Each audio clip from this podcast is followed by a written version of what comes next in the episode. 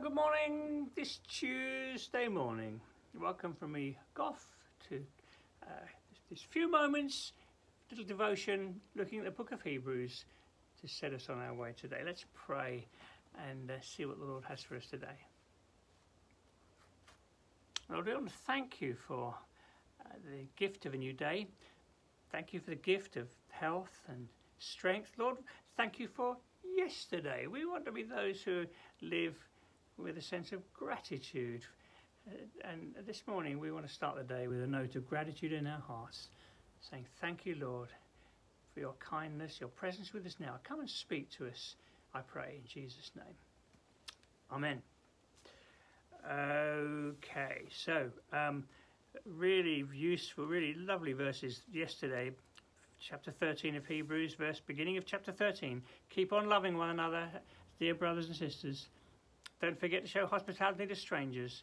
By doing so, we showing hospitality to angels without knowing it. Continue to remember those in prison or out of mind, as though you were there with them in prison. Those who were ill treated, as if you yourselves were suffering. A kind of a bit of a gear crunch now. Verse 4 Marriage should be honoured by all, and the marriage bed kept pure, for God will judge the adulterer and the sexually immoral and keep your lives free from the love of money and be content with what you have. Because God has said, Never will I leave you, never will I forsake you. So we say with confidence, The Lord is my helper. I will not be afraid. What can mere mortals do to me? Okay, quite a lot there. Um, so I think the headline for this chapter is keep staying on track, keeping on track and it's very practical. We, have got this wonderful calling. We're, we're part of this wonderful uh, uh, city of God, the people of God, wonderful privileges that we have. And this, this last chapter, stay on course. And the first thing is love. We did that yesterday. Loving one another, the hallmark of Christian fellowship. The other thing in, in marriage. Now, just to say here, um, you know, well, you don't need me to tell you, marriage is really under siege in our culture. Um, the whole concept of marriage, the meaning of marriage has totally changed in our culture. Marriage is no longer seen as, as, a, as a wonderful commitment. Uh, the, the, uh, yes, a wonderful blessing, but also a commitment whereby it, it, creates a loving environment where family can be raised and, and so on. It's no longer seen like that. It's, it's, it's, it's, it's for personal fulfillment. And if I'm not being fulfilled, I'm off. Um, and we've got to be careful. You know, this the spirit of the age can touch us too. When you know, if a marriage isn't working for you, walk away. That's what the culture says. That's not what the Lord says. um, it, far from it. Marriage should be honoured, honoured, honoured. Beautiful. Why? Well, I'm sure you've you've heard it said. It's it's a picture of Christ's love for the church. A husband is to, is to show Christ that the love of, that, that Christ has for his wife. And, and the whole thing blossoms in that context. And, and with, with, with God's help and grace yes there can be there's challenges in marriage. There's times you know emotions go up and down and all the rest of it. Uh, but it, it's, it's, it's something beautiful in God's hands. And uh, it's to be honored honored by all. And the marriage bed kept pure and then talks about God judging the adulterer. My goodness me, how this culture has shifted hugely in my lifetime, even in my life, hugely. Um, promiscu- it, it's it, we're living in a very promiscuous society, and uh, sexual promiscuity is just rampant everywhere. It's, it, uh, people don't think anything of it. It's just just the way it is. It's on your TV screens. It's it's everywhere. Oh my word! What can I say? Well, just say that it, it's destructive.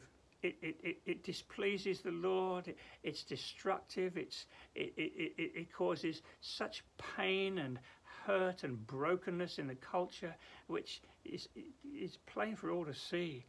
And yet uh, people don't see it continue to see it as my rights, my fulfillment, and all the rest of it. And such a strong word here honouring marriage, keeping that. you know, watching for your marriage, especially if you're a husband, watching for your marriage, praying for well, husbands and wives. But you know, um, husbands, we should be taking responsibility here to really have that uh, environment of love in our homes and in our marriages. Okay, so marriage honoured. We don't want any promiscuity. It, it, it, it, it displeases God. God will judge it. It also brings much pain into the world. And then the second biggie, you know, we've got the money, sex, and power here, haven't we? Verse 5 Keep your lives free from the love of money. I read something, I think it was in um, Tom Wright's book about money, you know, promises so much, delivers so little. That, you know, promises so much and yet laughs at you when it doesn't deliver what you hoped it would. So true. You, you know, we we read often of people who've made a lot of money one way or another, and yet they've, in some cases, just taken their lives. They've been so miserable, their lives have been broken. That's not to say that money, it's, it's the love of money that's the root of all evil. Um, money can be used for good. That, that's why I believe that giving is a real, um, what's the word? It's, it's, a landmark in the Christian life, especially in a, in a, in a materialistic, materialistic society.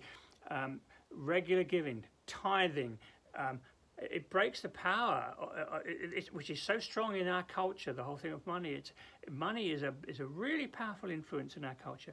And when a Christian learns that everything comes from the Lord and learns to tithe, to give you know, of the first fruits, not what's left at the end of the month, giving out of the first fruit. I think it's a huge thing in the Christian's life, especially in a materialistic culture. Uh, keep your lives free from the love of money. Be content with what you have. Why?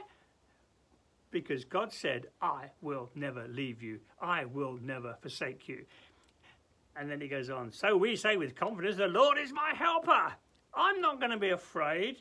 I'm not going to be a hoarder. I'm not going to be uh, a miser. I, but because the, here it is, the Lord has said, God has said, I'm not going to leave you. I'm not going to forsake you.